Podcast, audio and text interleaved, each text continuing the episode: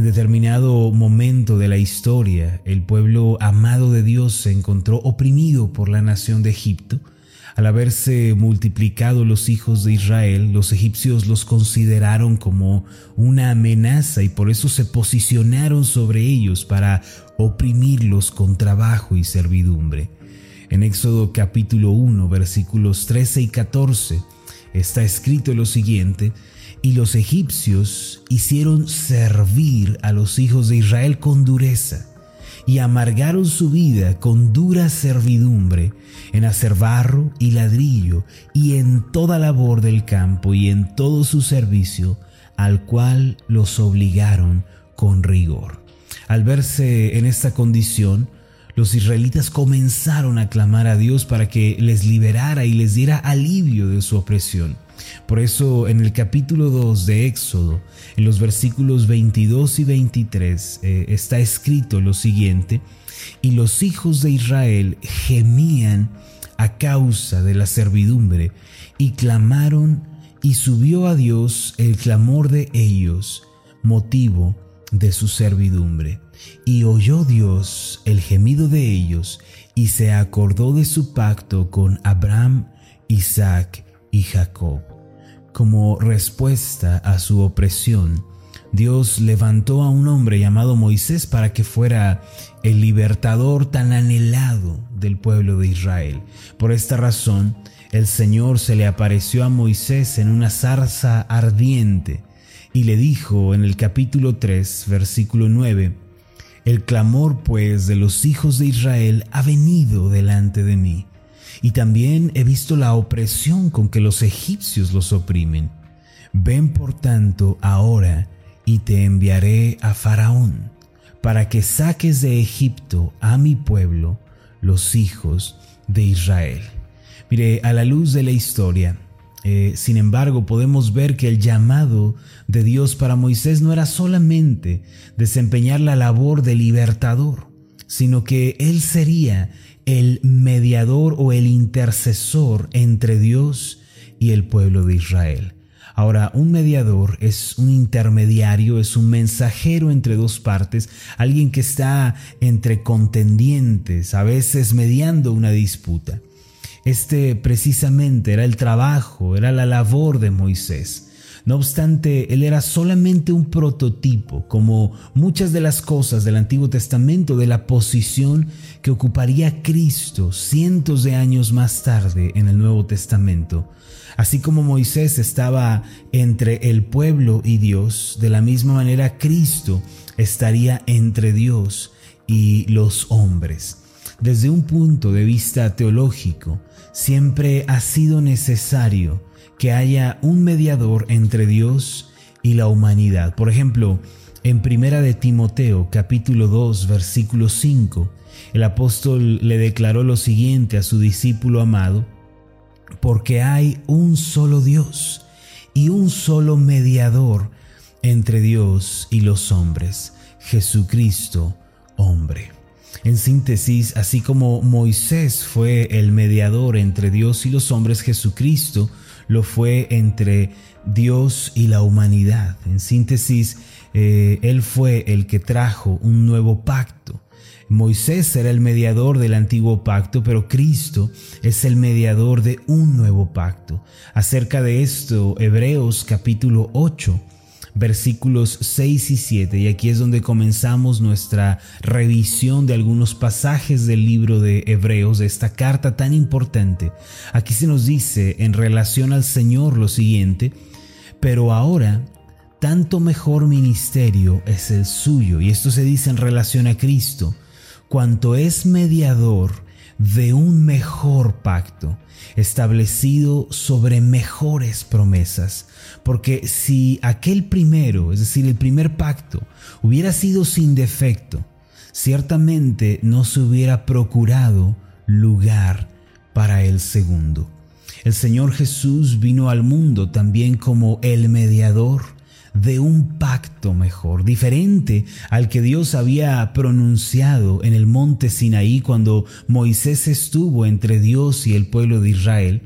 En el del monte Sinaí era un pacto de obras, de todo lo que el hombre debía hacer, pero el pacto del el monte Calvario, el cual tuvo lugar cuando Jesucristo padeció por nosotros, era un pacto de gracia y de misericordia. Con justa razón los versículos 8 y 9 de este mismo capítulo 8 de la carta a los Hebreos dice de esta forma, porque reprendiéndolos a los israelitas dice, he aquí, vienen días, dice el Señor, en que estableceré con la casa de Israel y con la casa de Judá un nuevo pacto no como el pacto que hice con sus padres el día que los tomé de la mano para sacarlos de la tierra de Egipto, porque ellos no permanecieron en mi pacto y yo me desentendí de ellos, dice el Señor.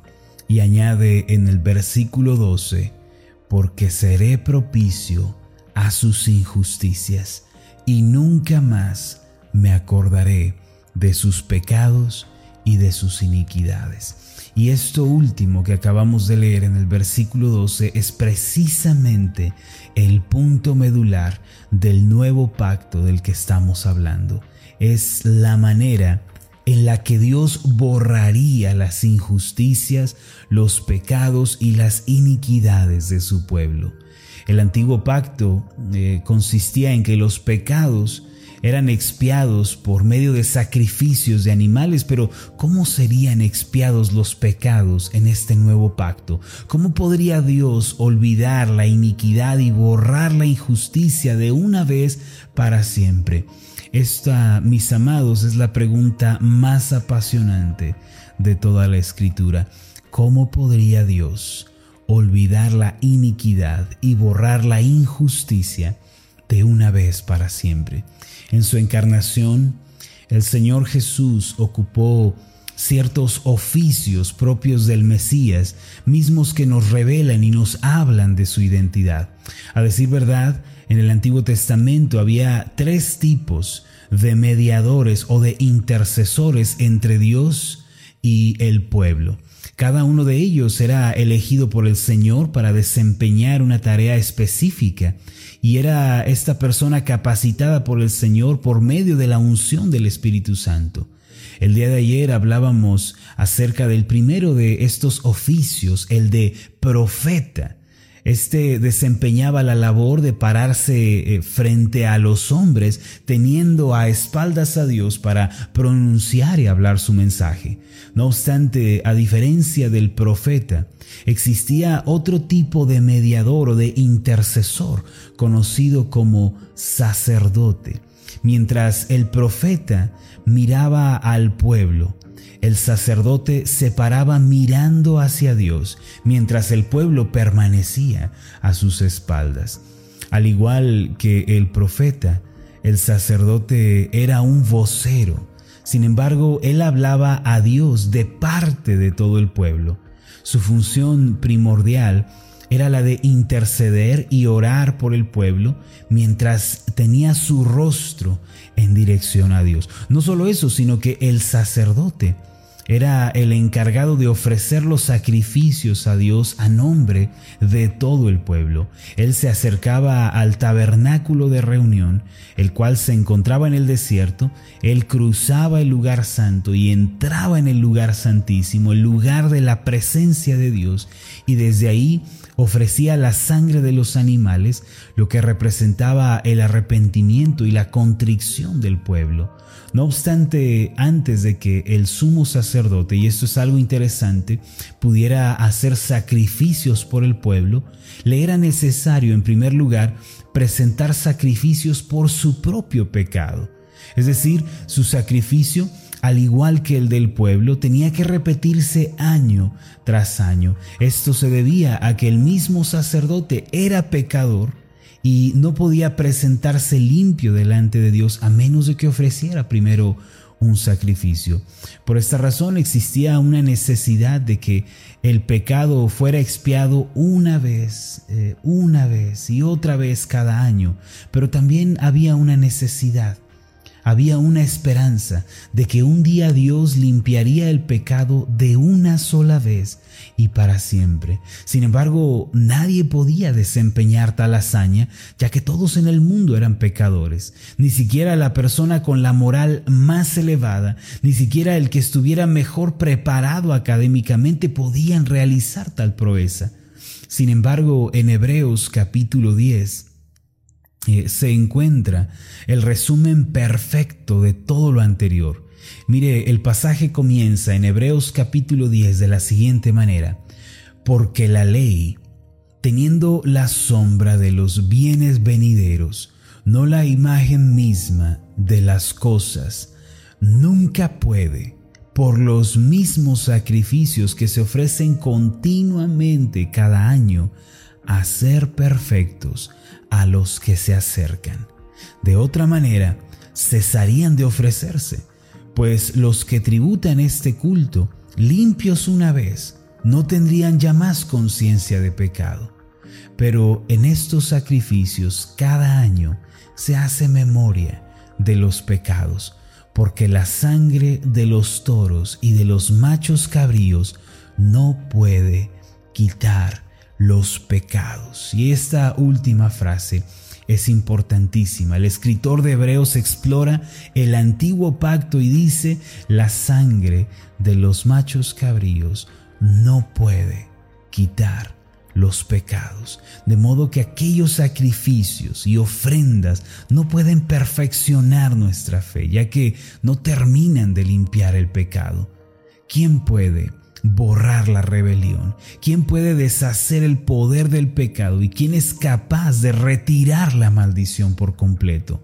La respuesta la encontramos en los versículos 11 en adelante de Hebreos capítulo 10 donde dice, y ciertamente todo sacerdote está día tras día ministrando y ofreciendo muchas veces los mismos sacrificios que nunca pueden quitar los pecados. Versículo 12, pero Cristo, y esta es la parte medular del Evangelio, Cristo, habiendo ofrecido una vez para siempre un solo sacrificio por los pecados, se ha sentado a la diestra de Dios.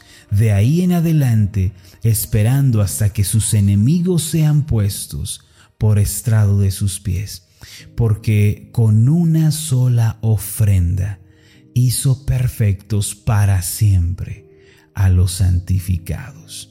Mire, hay una expresión importante en el versículo 12 donde se nos dice que Cristo ofreció una vez para siempre un solo sacrificio por los pecados y se ha sentado a la diestra de Dios. De acuerdo con la ley, cuando el sacerdote ofrecía eh, la sangre de los machos cabríos, él no podía sentarse, sino que tenía que salir nuevamente de la presencia de Dios. El escritor de la carta a los hebreos en el sentido de que menciona que la obra de Cristo ya fue completada, perfecta, la ira de Dios ya fue satisfecha. Dice que enseguida Cristo se sentó a la diestra de Dios, diciendo Cristo ya terminó su obra y se ha sentado a la diestra de Dios. A diferencia de los sacerdotes del Antiguo Testamento, el Señor Jesús no tuvo ninguna necesidad de ofrecer sacrificio por su pecado, ya que Él fue perfecto y vivió sin desobediencia, ni rebeldía, ni pecado. Además, el sacrificio que Él ofreció, el, el cual fue su vida misma, su sangre y su carne, fue una sola vez y para siempre. Por eso el versículo 10 reitera esto, en esta voluntad somos santificados mediante la ofrenda del cuerpo de Jesucristo, hecha una vez para siempre. Así como Jesucristo es el profeta fiel de Dios y a su vez es el mensaje y la palabra misma de Dios. Él es el sumo sacerdote que traspasó los cielos y el mismo sacrificio ofrecido por nuestros pecados. Así como es el profeta y el objeto de la profecía, así también es el sacerdote y el objeto de la ofrenda.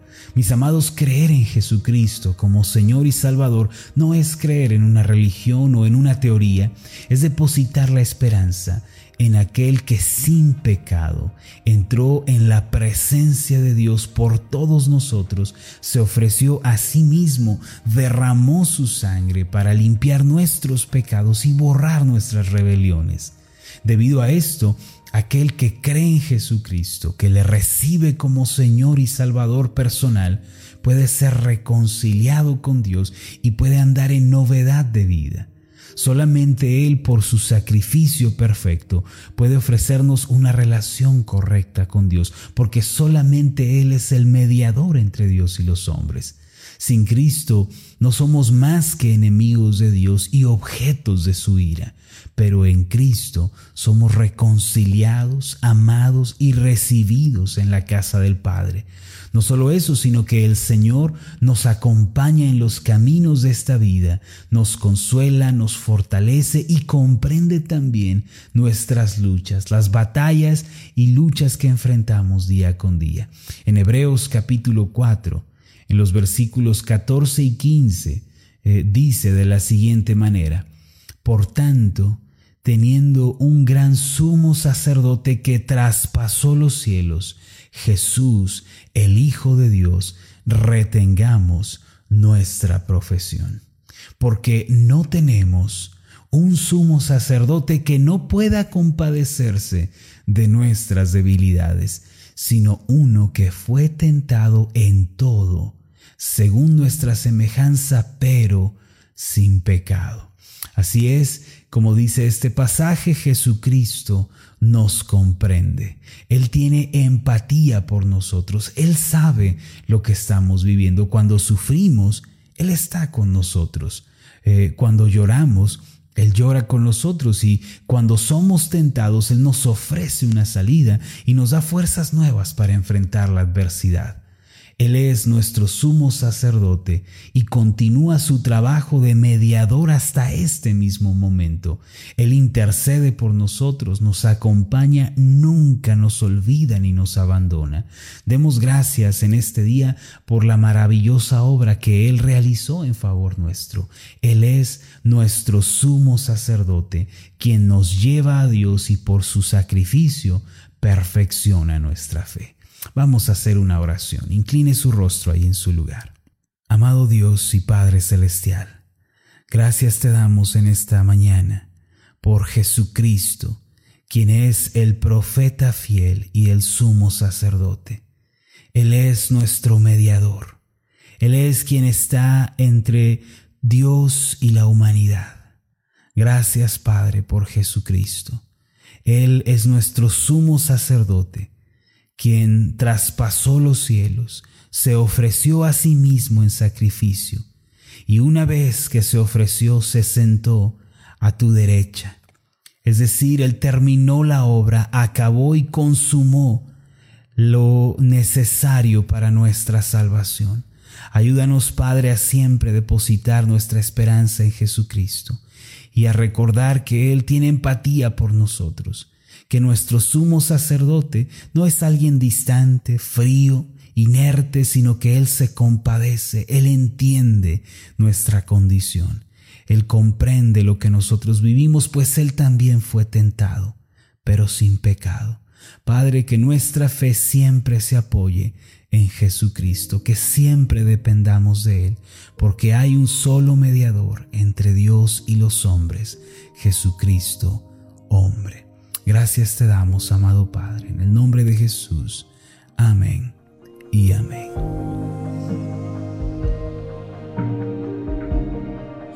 Tal? Mi nombre es Marlon Corona, soy el pastor de la iglesia Ascender en la ciudad de Zapopan, Jalisco, en México. Le agradezco mucho por haberme seguido con esta meditación. Mi oración siempre es que usted sea prosperado en todas las cosas y goce de una buena salud, así como prospera en su alma. Lo invito a que ore por las meditaciones Ascender y le pregunte a Dios cómo puede usted ser de bendición para este ministerio.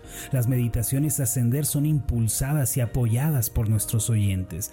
Reciba un fuerte abrazo de mi parte. Que Dios le bendiga. Hasta la próxima.